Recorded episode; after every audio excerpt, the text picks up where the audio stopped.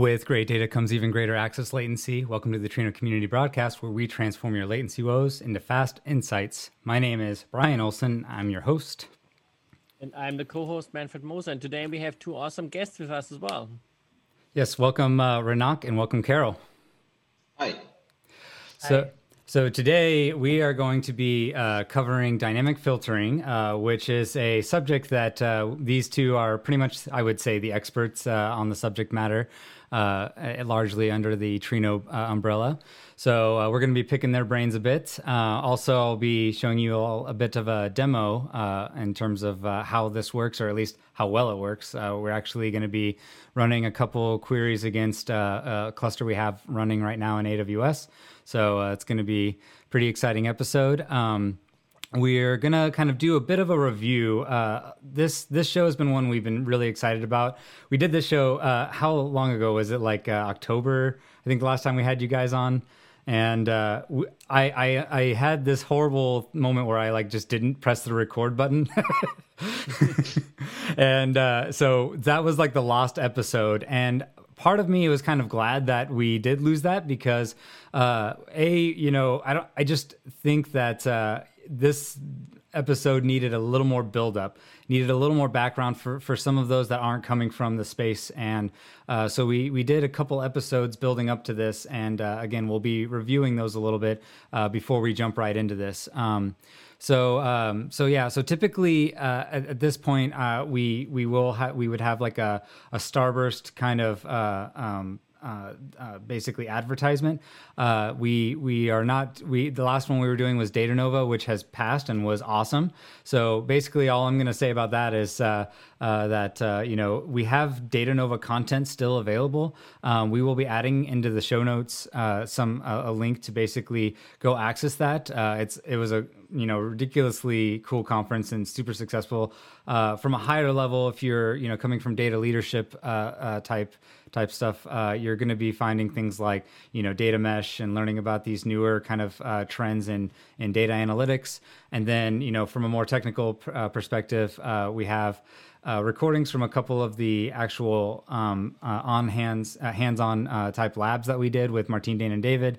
Uh, we have some of the talks that were given by Comcast uh, talking about their Trino to Trino connector and just a lot of other cool stuff.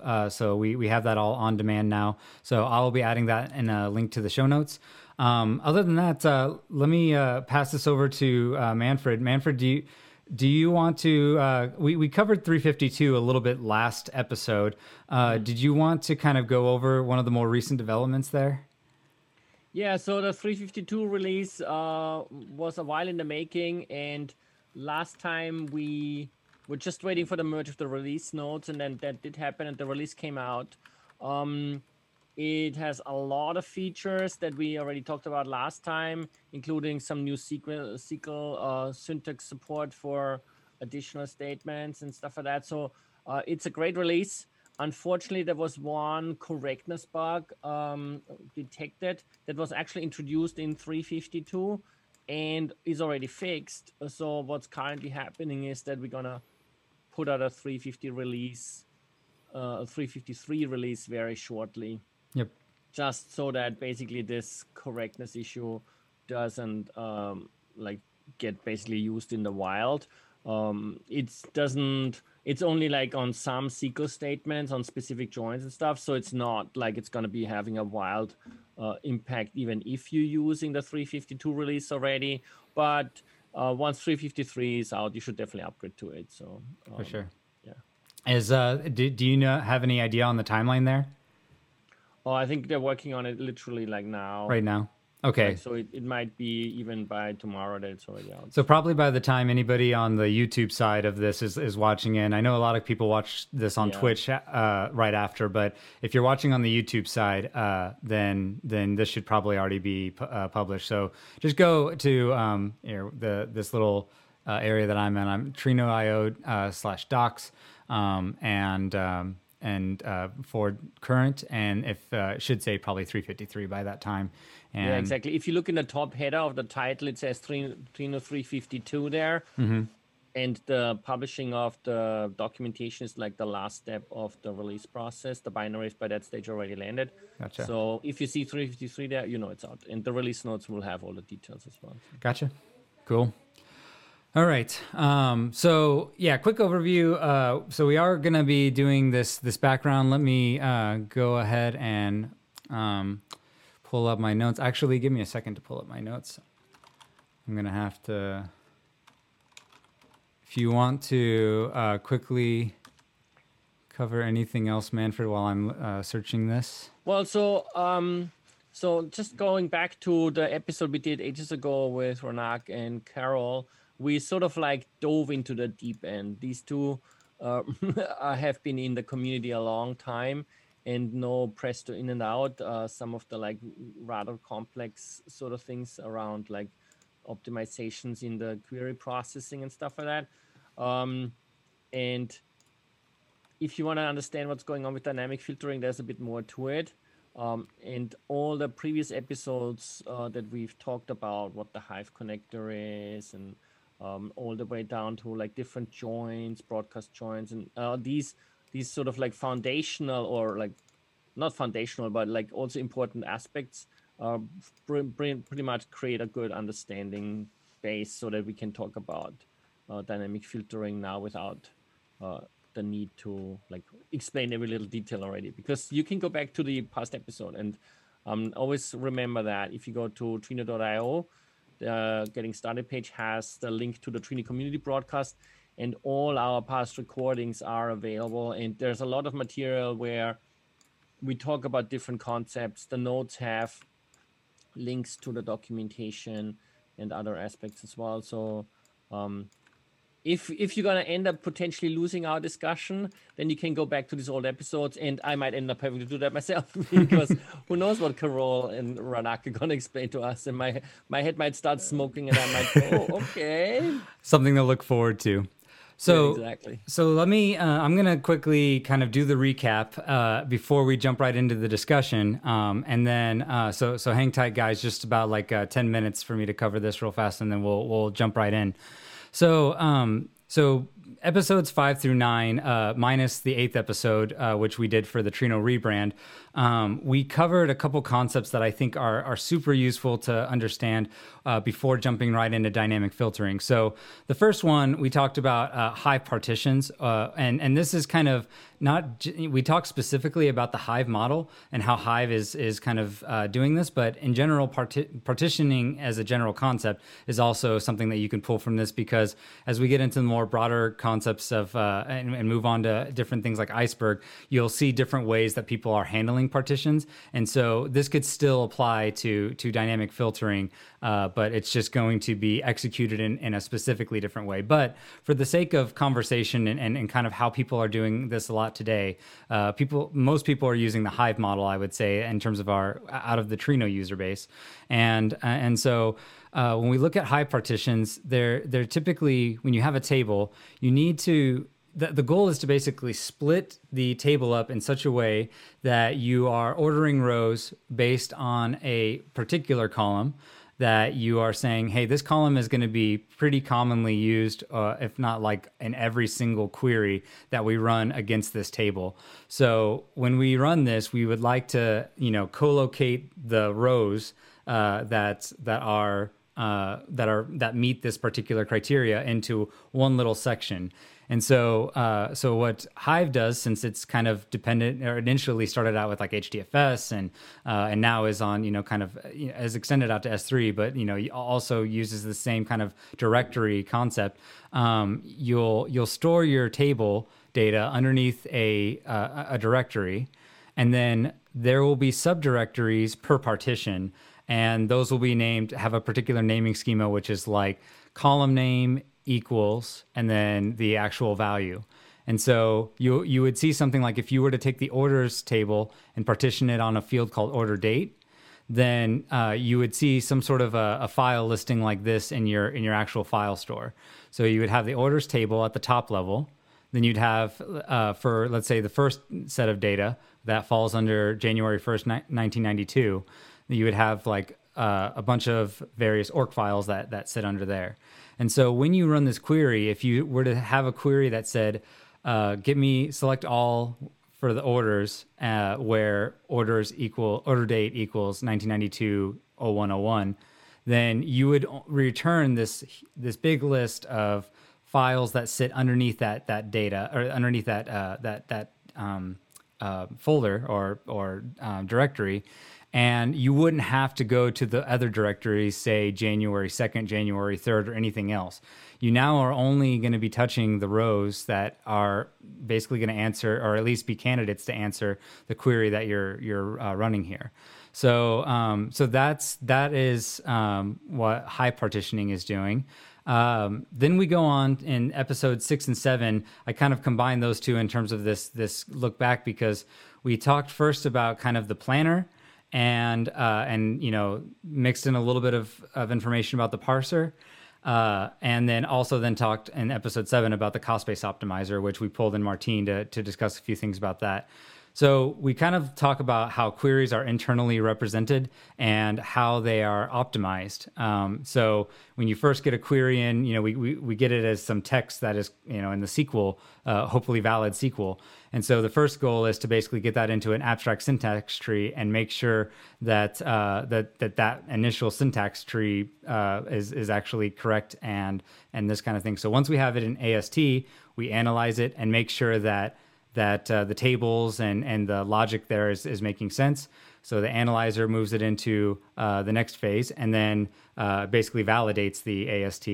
And then from there, we have a planner that gets us into a different type of tree, uh, which is called a intermediate representation or IR. Uh, and that's kind of the first form of, of uh, how the cost base optimizer takes this this tree representation of the query and starts basically applying various rules uh, and optimiz- basically optimizations or planning optimizations uh, to to basically make the uh, a better plan that's going to run faster, that's going to use less resources, and ultimately uh, get you your data a lot faster, right?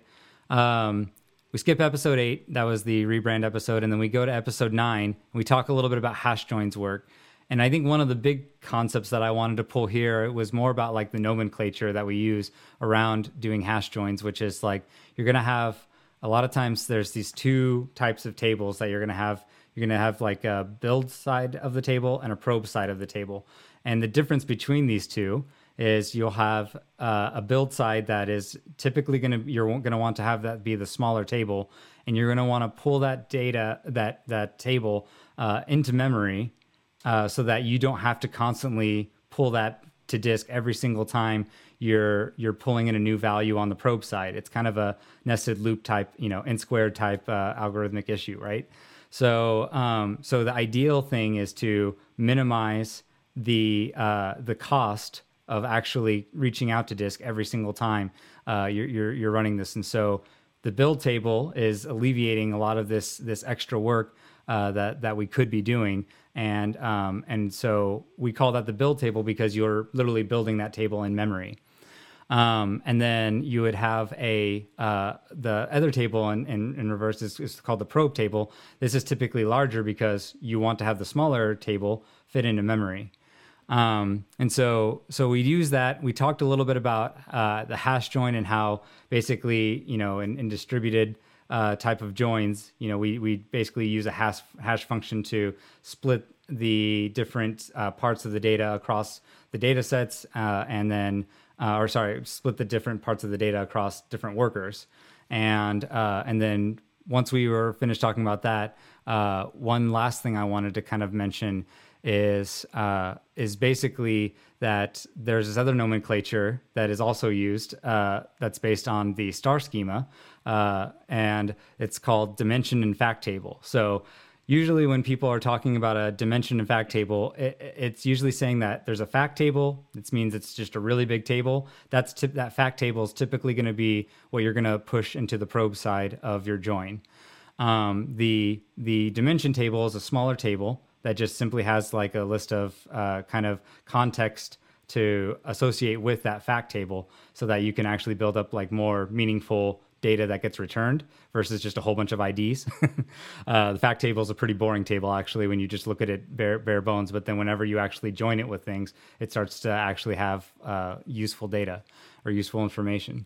So, um, so this dimension table is typically much smaller, and that's when we kind of get into this common uh, pattern of we we want to use dimension tables typically as our build tables. So those will get easily distributed across uh, these these workers uh, and and and basically pulled in, and then um, uh, pulled into memory, and then we would have this probe table that would be this this fact table that would you know ideally just uh, just get you know streamed across as as we do this join. So the last thing, and I'm just going to quickly touch on this, which is dynamic filtering. Um, dynamic filtering then is is the uh, another kind of extra way that we can kind of optimize on on uh, how we how we are doing these these joins based on information that we get from the build table. So this is kind of what we're uh, the big takeaway from from dynamic filtering is we we can we have these build tables and they have some information. Basically anything that is inside any any row so let's say we're joining on a particular column uh, called uh, id or something like that.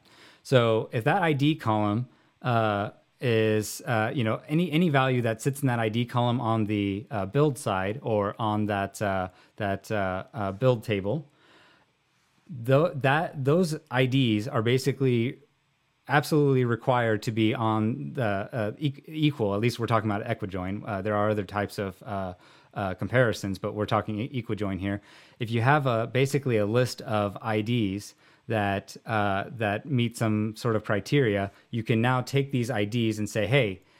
These IDs uh, need to match for the anything on the probe side. So, why would we want to do any work by like basically scanning and pulling any row from the probe side that doesn't meet this criteria. So you can actually take those IDs that are generated on the build side and you have to cleverly do this in a distributed machine and this is the this is the hard part is you have to get all of these IDs somehow to the worker nodes that are uh, scanning these probe uh, or, or, basically pulling in these this probe uh, these probe rows and so uh, so that's the the true like kind of art and difficulty that that kind of Raunaq and, and Karol are going to be kind of uh, covering with us today on how this is uh, working. So uh, without further ado, you know the PR of the week is the one that we we were also talking about the last time, and this is the one that uh, uh, Raunaq was was doing. So this was back June 10th of last year uh, finally got merged in. And um, so this was the first one that um, that actually took us from doing what uh, we'll get more into what this means, but doing a local dynamic filter to actually involving the coordinator in a lot of this. And so um, I have a graphic to, to, to, discuss this, but first off, um, I want to kind of hop back into interview scene and uh, see if Raunaq or Karol have any uh, commentary on on how good or bad I did at explaining dynamic filtering, and if there's any kind of corrections that any either of you uh, want to pull up or or just side notes. So I'll, I'll pass it to Raunaq first. Do you have any anything? So that was actually quite good. so, do you want do you so uh, did is there anything I kind of missed in, in any of that to kind of like uh, you know like I mean I know there's, so there's a lot of complexity here that we're still missing uh, obviously but but from a high level uh, was there anything else like you or Karol you guys uh, have anything you just wanted to add before we maybe jump right into this like kind of visual example that I got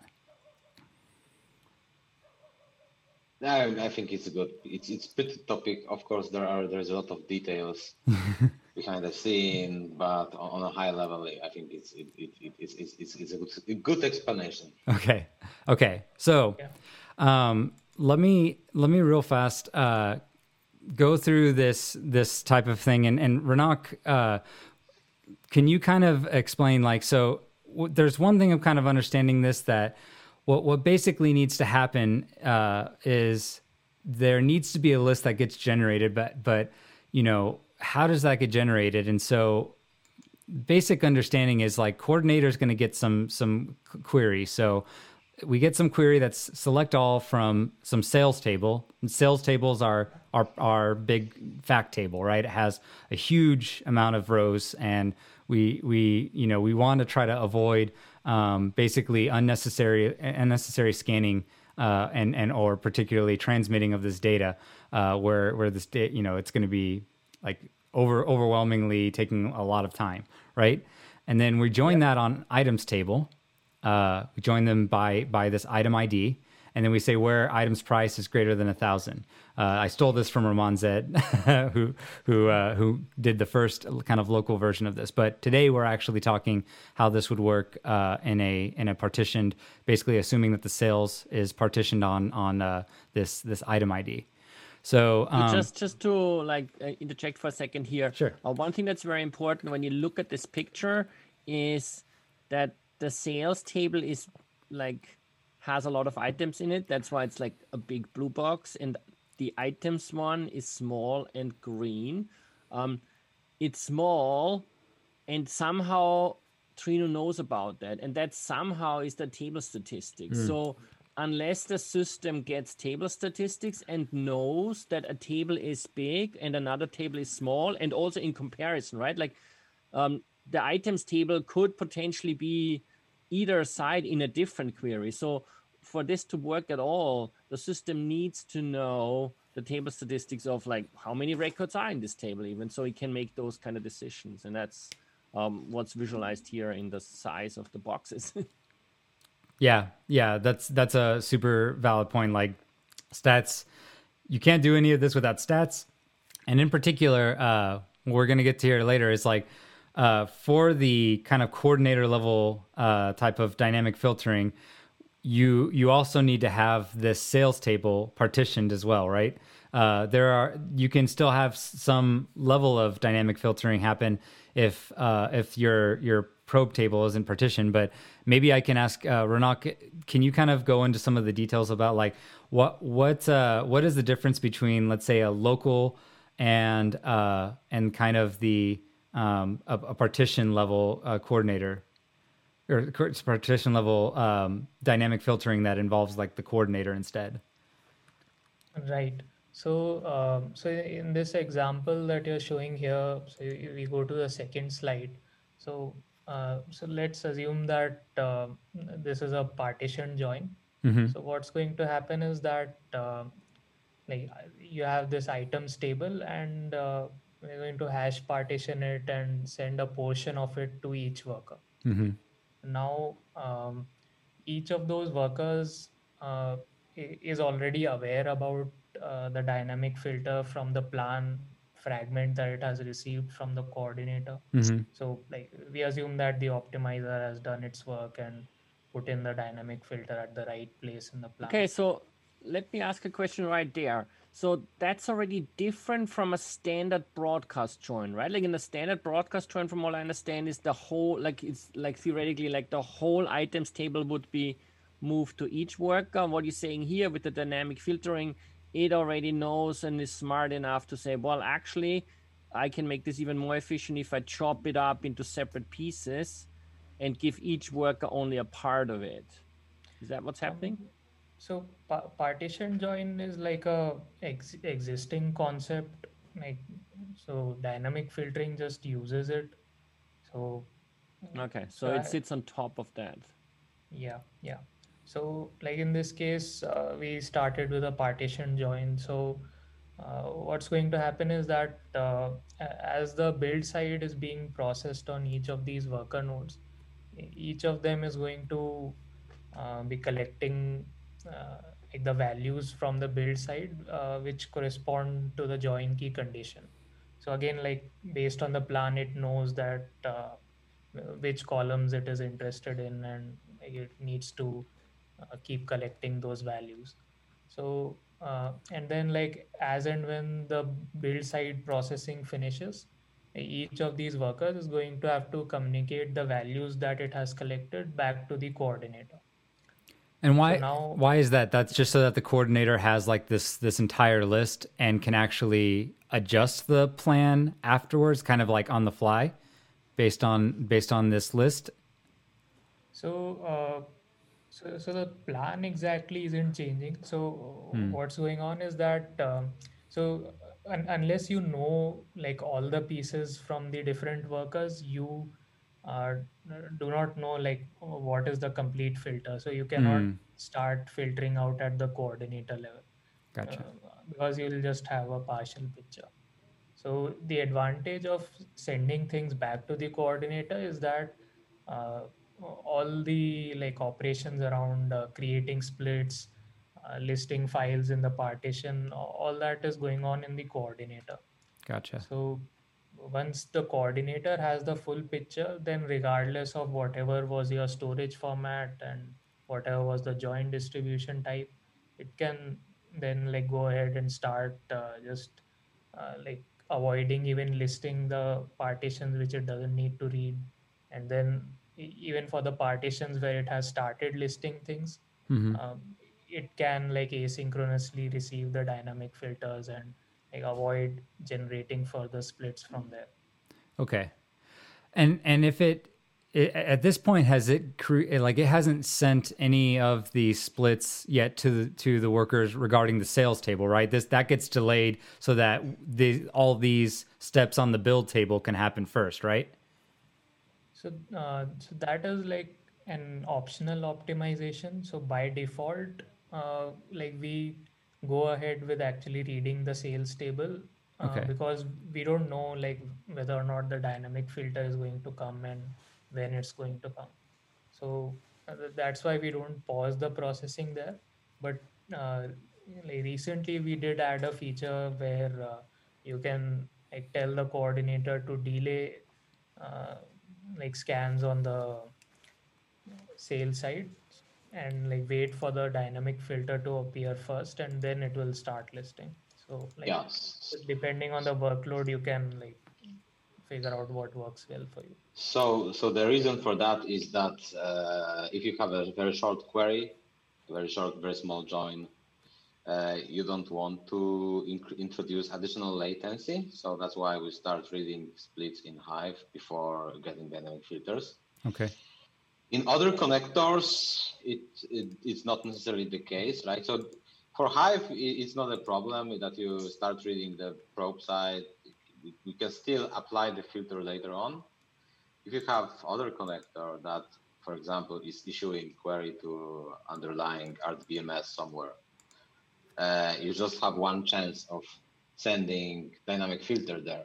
Hmm. So for, for for other connectors, it's it's more beneficial to wait for the dynamic filter, but it, it's not a you know it's not a easy it's not a zero or one decision to wait or not. It's it Mm. kind of depend, depends on the context. So this sometimes might require some tuning. Like for Hive, it's fine, but if you if you implement your own connector that uh, is uh, supporting dynamic filters Mhm. and you just have one chance of applying dynamic filters to your source, then you should try and wait for the dynamic filters a little bit more and uh, maybe tune the parameter.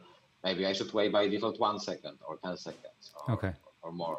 And that's what this that's what this uh, blocking timeout uh, dynamic filtering probe blocking blocking timeout uh, property is doing, I guess, right?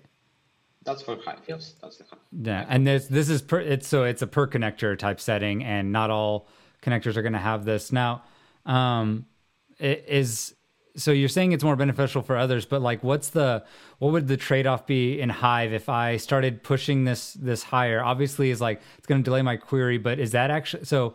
Is the trade off kind of like if I wait a little longer for my query to like to run, uh, and it's going to take a little extra time if I start bumping this number up? Is that going to save me maybe on like how many resources I'm using, right? Is that is that what you're ultimately saving Yeah, on? You could save resources this way. That's true. But uh, when we introduce a new performance feature for Presto, we first don't want, we first think that we should not introduce any regressions to the existing code. So by not waiting by default, we preserve the current performance and only improve the cases. Hmm. Uh, while if we enable by de- it by default, like waiting for dynamic filter uh, in Hive connector, we yeah, that for some workloads that this could potentially inc- introduce some uh, increased latency, for example. Gotcha. Okay. So uh, sorry to, to sideline us a little bit, but I was uh, that was a kind of interesting uh, uh, sub sub thing. I thought other people might also find interesting. so okay, so so uh, we we now are giving we we've basically given uh, this list uh, this dynamic filter list to the coordinator. It now has this this list that it's uh, working with. So um, that to basically do this pruning that you were were talking about. Um, what happens after that? So, um, so now at this point, uh, like once the dynamic filter is complete, then like uh, the coordinator just takes advantage and like just generates fewer splits, lists fewer partitions, and uh, everything runs faster. So, like for the coordinator DF, like this is pretty much it. Then Okay. like, we can talk about the node local uh, part if Yep. maybe Yeah, yeah, I'd be I mentioned to talk about that. So that that's different from what we have. So I'll keep the picture kind of ready, but let me just hop back here. So so in contrast to what we just talked about, like we this one's involving the the one this is the one that you actually implemented in in uh 1072, right? yeah. So so before that, uh, we had uh, uh, uh, Ver- m- Ro- uh, Ro- Roman uh, Zed uh, from Varada. Uh, he he had kind of one of the ear- earlier iterations, and this is kind of a more local uh, uh, taking taking over a uh, broadcast versus splitting up the items. So can you yeah explain maybe the flow there? Yeah, yeah. So like he had a very good insight that like this coordinator DF requires a lot of complex coordination and it's been kind of like uh, hanging around for a while. So in case of broadcast joins, there's no need to like do internode communication and you can just like take advantage there itself. Yep. So, um, so the idea is like uh, very simple that uh, in case of replicated joins, every node uh, knows the whole build side. So like, it doesn't need to like wait for anything else from anywhere. Yeah. Wha- What it can do is that i- if the probe side scan is also like part of the same stage, so it can just internally uh, read the dynamic filter that was collected from the build side within the same node. And then now uh, it can use that dynamic filter to uh, like just push it down to the ORC or Parquet reader. And then over there like you get the usual uh, stripe or row group level pruning that you get even with your static filters Yep. So there was uh, when when you did your uh, your blog, were you comparing against the local dynamic filtering, or were you just comparing with zero dynamic or like no dynamic filtering at all when you were doing the uh, uh, probe uh, the the uh, dynamic uh, partition pruning versus Right. So at that point, uh, the node local part was already merged and uh, on by default. So like all the improvements were on top of like whatever was already there. Gotcha. Okay. And and your comparison was to just like zero dynamic filtering versus like dynamic partition pruning. Uh, no, uh, so uh, like the node local dynamic uh, filtering was also like already there. Okay. So Oh, I I, I think uh, let me see. So particularly in this and these uh what is it? No, no, it's not this one. Um I have it from here. This uh So actually, like th- th- there is a like interesting reason why like the results are so stark, even though node local dynamic filtering is there. mhm. So, so the reason is that uh, when you do this node local dynamic filtering and the dynamic filters are being sent to your uh, ORC reader, uh, like the, the data there um, may not be like laid out in the best possible way for all your uh, predicate push down to uh, like filter out the data. So what's going on in the ORC Parquet reader that you have these min-max ind- indexes for row groups and stripes. And like for that to work really well, um, like ideally, if you had sorted the data by the dynamic filtering columns, then it might be that uh, those results would also have been really good. But in, in this case, like sort of uh, the situation was that uh, the ORC data layout wasn't ideal and uh, which it won't be in practical scenario as well. Yeah. And whereas for your uh, partition pruning, it's uh, the partitioning is doing like a sort of indexing operation on the table. Okay. Got it. Got it. Got it. So, so coordinator coordinator dynamic filtering doesn't help yet that much with unpartitioned tables, right? So that that's where the local dynamic filtering helps the most. Say, could you say that last part again? So local dynamic filtering helps for unpartitioned tables, and coordinator mm. dynamic filtering helps for partitioned tables. Gotcha. Okay. Yeah. So when you're having to basically scan everything already, uh, you're you're wanting to use local the local dynamic filtering because you're not having to do all that extra work uh, involving the coordinator. But then when you're uh, dealing with uh, things, uh, uh, uh, basically a table, a probe table, where you know it's partitioned already, then that's where it's going. You're going to basically say, "Hey, this is basically worth the cost of involving the coordinator because now I, I actually know I'm going to be able to cut out quite a bit of extra work here." Is that? I mean, coordinator is always involved because processing of dynamic filters is very inexpensive. So the additional overhead is negligible. So mm. we always send them to the coordinator. Gotcha. That's, that's, that's okay. No decision here. Um, so so back on to this this comparison here. Uh, we looked at this this baseline and this dynamic partition pruning.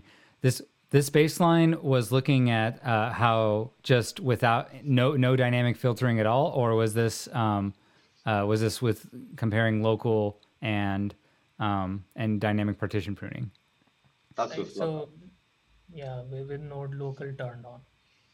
Okay, gotcha, gotcha. Okay, so that was I think that was more my my uh, my question, my misunderstanding there.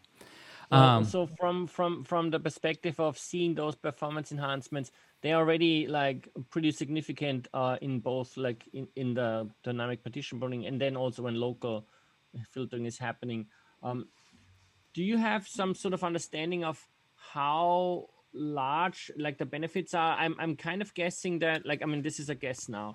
Um, the benefits are getting even bigger when the when the, the overall table size that you're like querying versus the subset that you actually want to return um, is is large like when that difference is large then the the savings of like the difference in terms of data you have to load is bigger so the bigger the table you're actually querying you end up essentially getting more benefits from it relative is that kind of true i would say yes uh well, I mean, this is all relative. So if you if your queries are 10 seconds, then if they are five seconds, that could be important for you, but maybe not.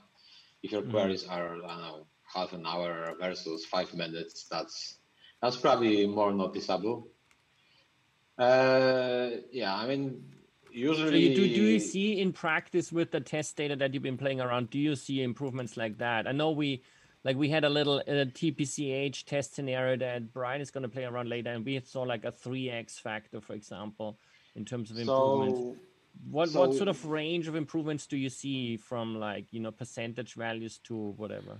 Oh, I, I, like you see the charts here, but in the there, there, there were some improvements in the meantime, so we pushed the boundaries even far, further, uh, pretty significantly. So I, I don't know what would be the end-to-end improvement. I would say very drastic, actually. So so, so uh, like say is... say like a ten times improvement is is easily like is is totally in the ballpark or yeah, a few times, four times plus something like that. I, I don't have the numbers.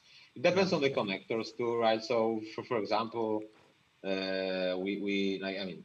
St- Starburst have has has also RDBMS connectors that utilize that, and for some of the connectors, the the difference is even more drastic than than for Hive.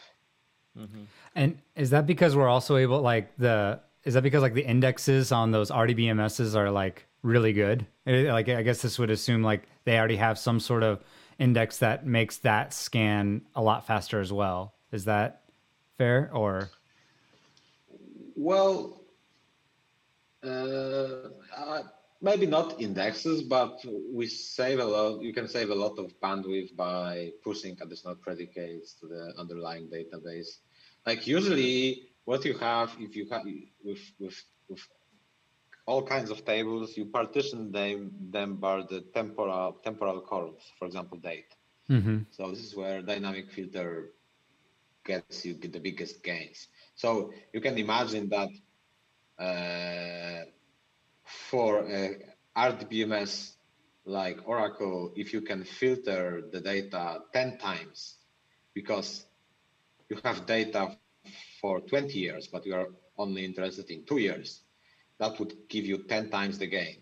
That, that might not be necessarily the case uh, with the Hive connectors sometimes because, like we mentioned, we um, we also we start reading the probes, we start enumerating the probes even before waiting for dynamic filters. But I would also say that Presto is pretty fast on on on on on, uh, on, on distributed in, in Hive connector, so uh, it's harder to squeeze uh, much more performance to already very fast uh, connector, right? you mean Trino, right? That's a good problem to have, right? it's already so ludicrously fast. yeah. Yeah. Yeah, it's pretty cool. So, without further ado, like I feel like let's let's we're, we're talking all these kind of hypothetical numbers. Let's let's go ahead and run the demo. No. Um, Yeah, sure. So, uh, so we're we're running uh, a couple. I mean, th- this is I basically based a lot of this off of uh, Raunaq's test setup here. Um, you know, there were a couple of these tables uh, that that were set up. So we we pulled in these. These are all basically the fact tables of the TPC DS uh, queries. Uh, so we have um, uh, four worker nodes, uh, and then we're instead of R4 8x large, we got uh, R5 4x large machines. Uh, so we got four of those workers, and we have a coordinator on the of, of the same size. Uh, we pulled in this data and, and partitioned it by uh, by these date fields, and so. Um, so when we have this partition, we're, we're going to be using the the dynamic filtering that uh, that Raunaq uh, is is uh, uh, implemented in in 1072. Um, and so let's go ahead and check that out. First, I think the uh, so we have our uh, our little cluster running here. And um, we what we want to do is uh, we've we've already logged in uh, using make that font a bit bigger, Brian? yeah. Let me. Can you guys see that pretty well? Yeah, yeah, that's good. Okay, cool. Um, so basically, we we've logged in. We're we're using the Hive catalog. We're using uh, SF100 schema. Um, so uh, just for an idea of like, uh, let me see what's one of the. Uh, we'll go with I don't know which one's bigger, but we'll just do a count real fast of like select count and uh, from catalog sales. So just for anyone that's not familiar with the TPC-H connector, it basically can like it it has the data uh, built in. It's just a connector, but it's basically like a pre-filled database with test data that you can use for benchmarks. And it has these different schemas, like from tiny to SF, like 1, 10, 100, and so on. And the higher the number, the more data is in there. So you, it's a very useful kind of little connector because like basically just throw that one connector file onto your Trino cluster, and then you have all this test data available that you can use to really put the pressure onto your cluster and Yep. get it to sweat a lot and work really, really hard. And that's essentially what we're doing here. And and basically, if you, I mean, if you look at the schemas here, uh, here are your options. We'll say uh, show schemas. Uh, and I don't know if I can do this whenever I have the catalog pre-selected. Let me see if that works. Uh, but TPC, It should still work.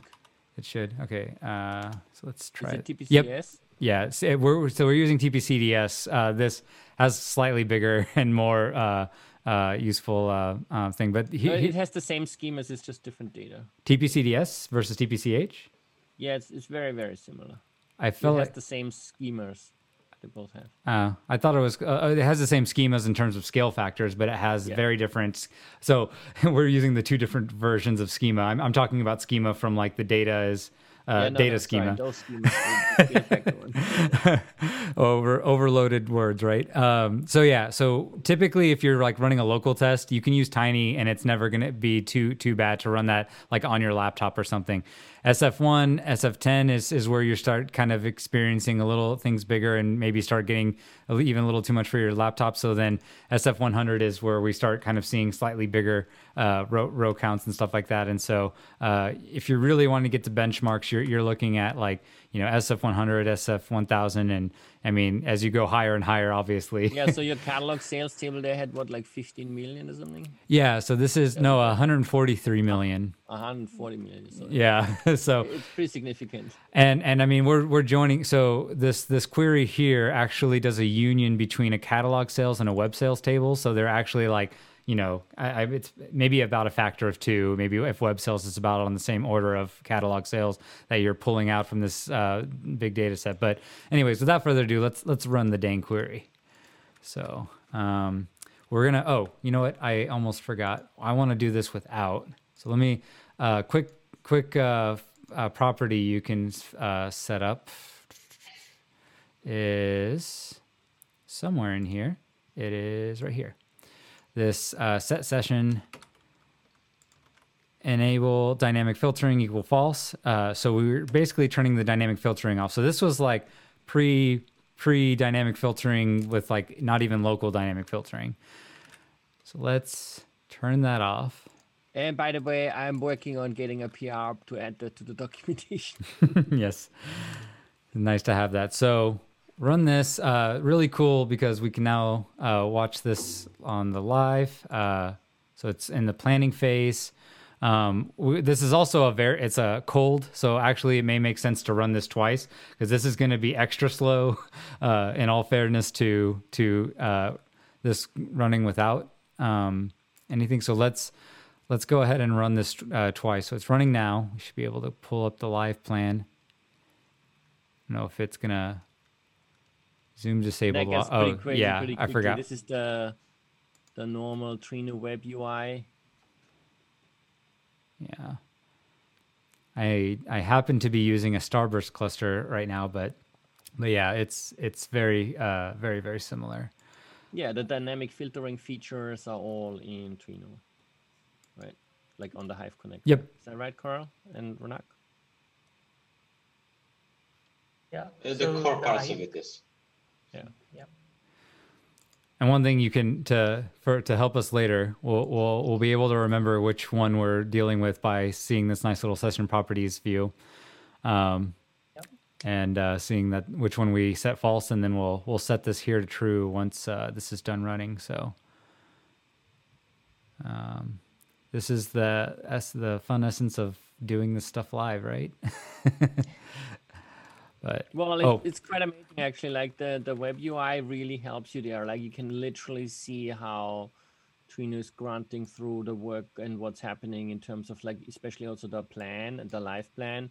yeah, Um, you can see how it like tries to figure out what's going on, what data it pulls in, what it's like basically essentially gonna try to do. So um, there's a lot of detail here, and you can like really dive in and start scratching your head over it. So let me uh, go real fast and uh, copy this again because I don't feel like pushing up a million times to get back over that query. So we're going to set that now to true. So we've turned uh, dynamic filtering back on. Let's uh, run this one more time. And I'm actually going to run, I, I will, will run the uh, live plan or the, uh, um, I will run the turned off dynamic filtering here in a second uh, one more time because that was a cold start. So it's kind of a, a ruthless way to compare. But if we did see, let's look at how long that actually took um, the last one. So that was a minute and four, one, one, one about one and a half minutes uh, for, uh, I think it's that CPU time. And then uh, wall time is about the same. So this one still running. We're at about 39 and it just finished. So finished in 40 seconds with the dynamic filtering on. So let's go ahead and take a look. Less than half. about less than half, but let's we'll, we'll be fair, a little fair, and let's actually try to rerun the first one here in a second. But first thing I wanted to point out, I thought was uh, great. Most of the the insights are going to be here down at these like kind of leaf nodes where we're actually pulling the data from uh, this this location, and uh, you're actually going to see a huge difference here. So uh, if we go into our query uh, live plan, we'll see that the data here is 600 megabyte and 120 megabyte, and these these get union together. So this is coming from the uh, what I had showed before in that uh, query. We have web sales data, and we have catalog sales data. So let's go look at where that was at. So that's at this this union all here. So we're literally pulling these together into a kind of a single uh, like a extra set of rows, and uh, so we have catalog and web going into the same thing. So if we go back to the live plan, that's what this this is doing right here. Is we're actually just merging these into one one piece, and uh, you'll notice that the dynamic filters that get sent down here, uh, this is actually uh, you know basically passing down that set of um, in this case it's the i item sk value. So if you look at the join, it's uh, item underscore sk equals i item sk.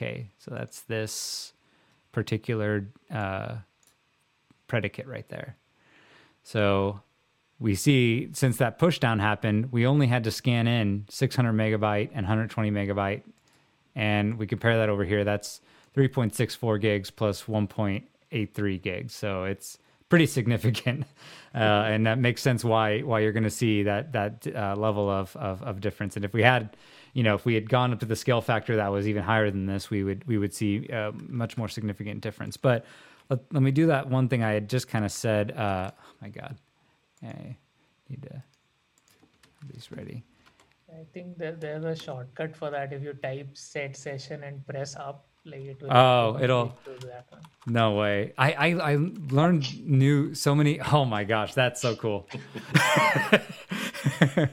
There's some this I, I, gotta say real fa- like just a quick aside about our our CLI is just that it freaking rocks. because it like it's just so cool how when you get these results back that it's basically like just the less command and you can just go like pro, like go up and down and you can actually change that too. Uh, this is something Dain taught me is you can if you wanted your your command uh, there's like uh, your your your results to come back and like open up in Vim you could actually have it open up in Vim if you wanted to. like yeah, there's there's there's a there's a good tool that's uh, custom written sort of as a like command line sort of like renderer for Postgres, but you can put that in as an as a replacement, um, and then it like does the nice table layout with like ASCII characters and stuff for that. So yeah, yeah, it's it's it's insane how much work and and how cool like how I don't know just there's and something new I always learn about the CLI every day, and so this was another another quick and easy one. So thank you for that, Raunaq. You, you can tell that Raunaq and Karol are using that thing every day. Yeah, not us, not like us losers. just sitting here on broadcast, toying around with the CLI, and we're just like, whoa. All right, so I actually, I actually also to learn about this quite recently. oh, really? I don't yeah. feel. Thanks for thanks for making me feel a little bit better, Karol. yeah, there's command completion and all sorts of cool stuff in there. Yeah, yeah, we need to. I, uh, query is running, like you can actually go and see the query info JSON and like look at the dynamic filter that was actually collected. So that a more concrete view of what happened. Hmm. You're talking about in the UI, or is like the the JSON that that pops up like over here? Yeah. yeah. This, um, or or is this something that you can do in the CLI? like some um, so in the web ui like you can uh, go to the oh. query info json yeah i just realized the, the, very last uh the very last I, yeah that's i realized i wasn't showing my screen so yeah what i what i did was i came back to the live plan for one of these and i and i opened up this json plan um, yeah, actually, can you speak to some of the benefits? Uh, a lot of people uh, get confused whenever we ask them for this, like in, in Slack channel, and they'll they'll send this over. Uh, this basically has like everything that the, the UI has, and I guess more. Is that like Yep. So everything that you see in the UI, like it comes from here. Okay, And gotcha. maybe like one or two more sources, but at least the query level info is all like basically from here. Oh, cool. It's good for sharing debugging information, basically. And in th this one, like you can see, like there's a field called dynamic filter stats, and Oh, uh, th- nice. that will like exactly show you what's the filter that it built and like sent and used in the coordinator. Uh, underscore filter. Um, so it should be uh, camel cases, Oh, okay. Dyna- dynamic filter stats. uh, is that is that right or? Mm, Oh, here we go. Here we go. Filters, Yeah. stats. Okay. yeah, filters. Oh man. So this is yeah. So this is basically everything that was used in across this, and this is actually kind of hard to read because we have so many. But but uh, if you so if you wanted to actually correlate, let's see, what was it here? So if you if you pulled this out and you said, okay, this is DF three two zero six for that uh, that sold date SK, then that's actually you you can go to DF. what did I just say? Three. 3206 32 Yeah, we, should- we should have better names for the filters. Hey, no, that's fine. I mean, as long as you can. Oh, here we go. And so these were the simplified domains. So this these were the two, like literally the this is the list of of i of IDs that were sent over, right? It's simplified, but yeah. Okay, okay, that's cool. That's really cool. that's But uh what's what's interesting there is that you can take a look and you know it tells you how long it took to collect the dynamic filter on the coordinator. So this is kind of interesting. oh cool. So it, this could actually help you determine if you needed to. Uh, if you well, let's say if it wasn't worth your time to to basically uh, run these or to, to basically have dynamic filtering run for a query. Is there is there cases where you don't want like you explicitly want to turn it off? So I know we had it disabled in the beginning when we were kind of like in beta phase, and then we eventually made that normal to to have it turned on. Why would somebody turn off dynamic filtering? Uh, I think it should be on by default. It's, it's on by default, but it's it's designed in such a way the lim- the default limits are so so set, set in such a way that it should not introduce any regression, Gotcha. and it should only give you benefits. So so a little bit better run this time when we turned it off and, and we had it warmed up. Uh, so one uh, we had a, about a minute and and about like we'll say a quarter, a minute and a quarter, but still like comparing to a That's minute and a quarter to forty half, seconds. Yeah, yeah, practically half. So so that's good. Um, I, I mean yeah, so exactly half, right? So um, so I I think like I mean that's that's uh that's pretty awesome. There's a couple uh, uh pieces that we also wanted to cover. Let me uh pull that up. So so that's more or less the demo there, but I wanted to also uh, go into a couple other uh, aspects. So one of them, oh yeah, here was the one I wanted to check out. So we have semi joins, right? Uh, this these are kind of special cases. Can uh, one of you, uh, like either of you, kind of uh, feel like talking about semi joins and what makes that a different? I mean, we this was a wholly whole entire different implementation from the original, right? Like how you guys had to uh, accomplish this and, and what makes it different. Karol, you want to take that? Well, uh, it's not that different. Okay. because uh, I mean we collect dynamic filters by the sep- by using a separate operator, so we don't have to change a lot in the, the in the other operators really. So it's only mo- it's mostly planner phase, uh, planner changes. Uh, so And- this was pretty pretty quick to implement, to be honest.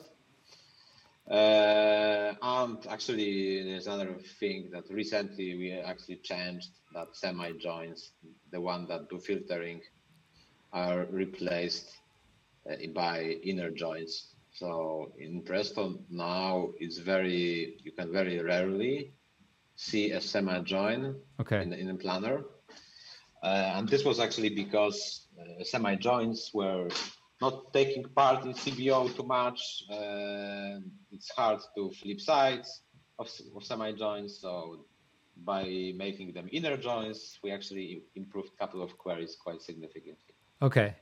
Yeah, and, and just to be clear, uh, so semi-join is is where one of the tables, or and like part- particularly like an inner table, uh, is is not uh, is basically you're not pulling, you're not like pulling back any of that data. You're not you're you're basically using it to get some sort of aggregate, but you're not actually returning any of that data. Is that correct?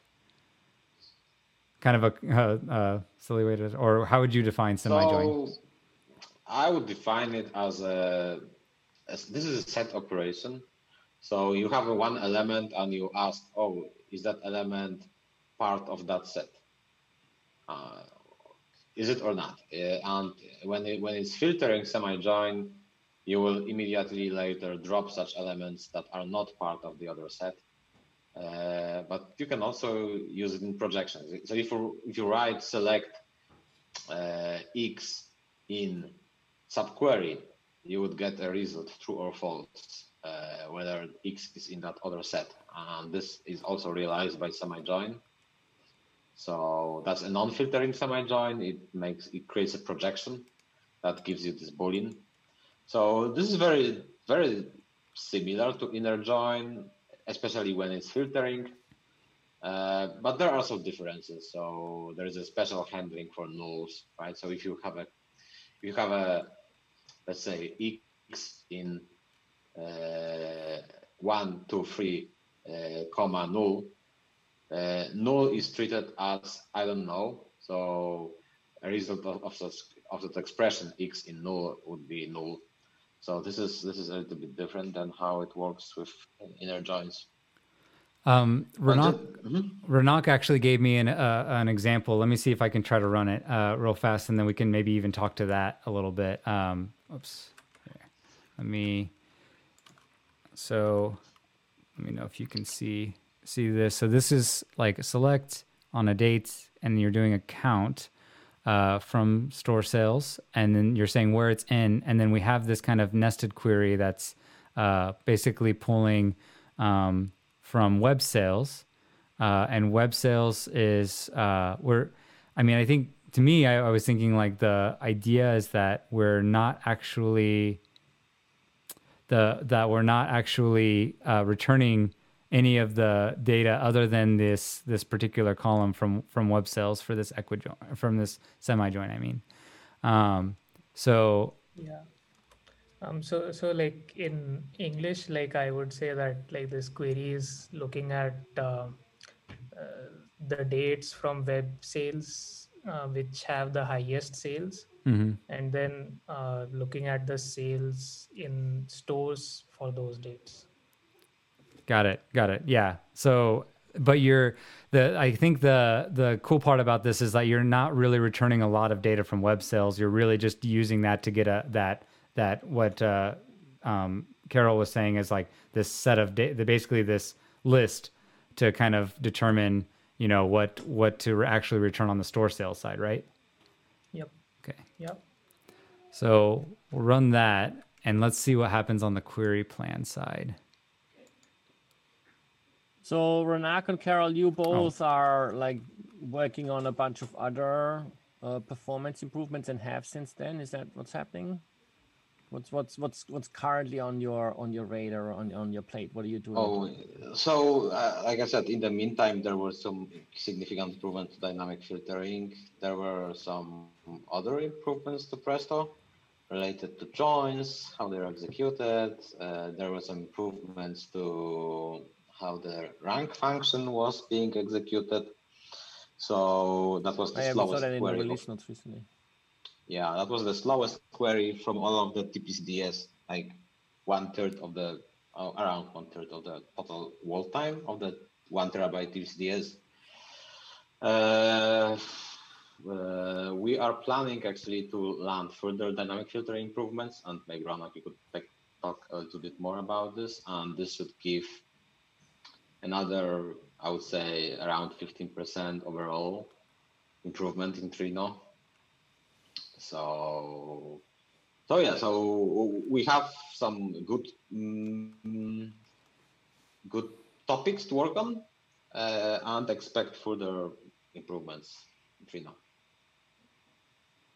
so how, how, how do you know like what to attack in terms of performance? Do you compare with other tools or do you just oh, look at the mm-hmm. benchmarks or do you get a lot of like feedback from people that have queries that say, well, this one is really slow and I don't know why. yeah. All of all of it. So we do bench we do all ideas, we try them experimentally with benchmarking. We have feedback from the customers, we have input from comparison with different tools. Um, we have some, you know, pain points from our from our clients, from users, uh, from community. So yeah, so there is a, there is a lot of inputs. Like, um, but I would say we have, uh, um, yeah, we have we are pretty busy with with the with the with what can be improved. Like there is a lot, there is so much things that can be improved. So uh, yeah, I mean, there is more work than hands. well, it's it's hard to find people like Raunaq that like you know understand all the complexities and like or yourself, right? Where it's not just yeah, you can it, just take some graduate mm. student student out of a university and go go for it. like there's a lot to learn. Well, right? there is a lot. There's a lot to learn. Like I would say, it's more about getting familiar with the project and the domain so this is uh, this is this is a knowledge here. Uh, yeah, I mean everybody can have good ideas, right? So it's someone someone yeah, could come fresh fresh and see something that we don't see, right? So there is there is a lot of place for improvement. Yeah, that's cool. Well, um, to be honest, this this query is not finishing anytime soon. Uh, first time I, I ran it. Oh, here we go. So first time, uh, first time I ran it, uh, uh, I actually had to cancel uh, the one that we had going before because uh, um, because I had still had the dynamic filtering turned off, and it was at already at two minutes, and I basically just had to cancel that. So if we look at the uh, if we look at the failed this failed one here. This was at like two minutes and two two point ten uh, minutes, right? So I was just like, this this isn't going to finish within the time, and we need to start wrapping this up, right? So this actually with dynamic filtering finished in a minute. Let's let's quickly jump into this. Uh, so this is how we would see um, the semi join being handled. And so uh, I'm actually going into this blind, so I might actually need some help from uh, from Karol Raunaq to kind of uh, make sense of this. So this is uh, we need to look for the one where we're where we're actually if we look at the query, we're actually looking for web sales, right? To see what was passed down to web sales to kind of understand. Say again. Store sales. Oh, just store, store sales. Okay. So this is this has this dynamic filter, which is the sold date disk, and that is pulling from there's a higher filter predicate. Does that filter predicate have have anything to do? No, that's that just has to do with the uh, the external, like uh, are between bigint and bigint. Uh, let me go back to the query one more time because. So we have these two, um, this filter that's that's set up here. Oh, I'm getting mixed up here. Let me just close out the rest of these here. So, uh, are you guys able to see that at all? Yeah. So, so sold date uh, SK is between this range. Is that actually coming from, and is not, and or it's null? Is that coming from this how we handle this uh, semi join? Or do we have to actually look at the dynamic filter 748 there to understand that better? Yeah, so you just like look at the dynamic filter. And then yeah, I think the rewrite of semi join to inner join has also happened here. Oh, that's so. In that case, uh, with with what uh, Karol had just said, we basically got rid of the semi join, and so we we no longer. I like you can also try turning that off, and then you will see the actual semi join. Well, uh, assume so. How would let's just talk through how this would have happened. Uh, so what would have actually ended up happening would have been we wouldn't see this join here, right? this inner join is is what got Instead reared. of inner join, it would say semi join. Like uh, otherwise, it would more or less look the same. Like the shape doesn't change that much. Okay. And in terms of the actual implementation and in terms of dy- dynamic filtering, um, we this one actually ends up pulling from what the web sales, or is this actually here?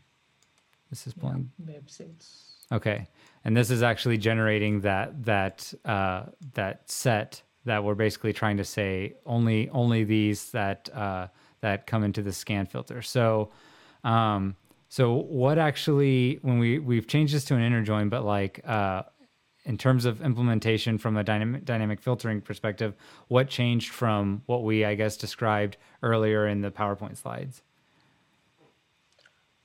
Um, so not a whole lot actually. So so so le- let's say like instead of the inner join rewrite, it was still a semi join. So what would have changed is that uh, like now the optimizer would try to plan a dynamic filter for the semi join node as well. Yeah. Uh, and then like on the execution side again, uh, ju- just like uh, it knows how to um, insert the dynamic filter source operator for the build side of inner joins, it would do the same for semi join as well. Cool. Okay. Well, that makes sense. Um, so, I mean, I think we're pretty much at time. Like, uh, is there anything else uh, we kind of missed that? Uh, uh, I'll start with you, Raunaq. Did you have anything you wanted to kind of uh, talk about regarding like dynamic filtering or, or any other thing that uh, people should be aware of uh, looking forward to on this? I know we covered a little bit of the future. Um, um, yeah, I, I guess like uh, one positive development is that like we also saw like community members um, get interested in like adding dynamic filtering to other connectors. So like we had somebody like put up a PR for Kudu, that got merged, and somebody was working on Iceberg. So like yeah, I mean, th- this is a easy way to contribute like plenty of connectors in open source and Yeah. fairly straightforward to like just keep adding dynamic filtering support for those. Is Iceberg still in progress for, for dynamic filtering right now? Yeah, yeah, I think that PR is still like work in progress. Cool. Well, I'll definitely have to check that out. I didn't, I, didn't, I wasn't aware. I was, I, I was waiting to see, like, I looked in to see if there was any dynamic filtering before the show, and, and I was like, oh man, it's not an iceberg yet. Okay, well, whatever. um, how about you, Karol? Anything else you'd like to kind of point uh, users or at least say be, about dynamic filtering before we uh, we hop off? Mm, I would say expect further further improvements of either via dynamic filtering or other uh, other means. Uh, so we are constantly trying to push that here. Awesome. Yep. Well, thanks a lot for joining the show today, guys. Uh, uh, Manfred, anything you'd like to share before we hop off? No, um, I think um, this has been awesome. Uh, thanks for joining us, guys. Um, there's definitely a lot of details, and for anyone interested, make sure you check out our show notes and also the blog post and stuff like that that links to. Um, the other thing I wanted to uh, mention is I'm really looking forward to completely change subject next time when we uh, talk about the whole client-side tone usage. And actually, I think you have a guest from the Apache Superset project. Yep. Is that right? Srini, yeah, he's a developer advocate over at Preset. Uh, he is uh, going to be talking about uh, so um, Preset is the uh, one of the enterprise solutions that sits around uh, Superset. Uh, so so we're going to be uh, talking a little more uh, visual at that point and kind of seeing how Presto's used from a from a client aspect. Yeah, it's going to be really fun. So I'm looking forward to that. Should be very interesting as well. yeah. No CLI next time. Yep, Yeah. definitely. yeah, no, no CLI next. Well, I mean, we could always still well, use the maybe we'll do a CLI episode sometime. I think that's a, probably a good idea. yeah, I think just literally talking the whole time on CLI. We need to bring uh, David and, and Raunaq and just have them uh, show show you and I a couple pointers on, on that.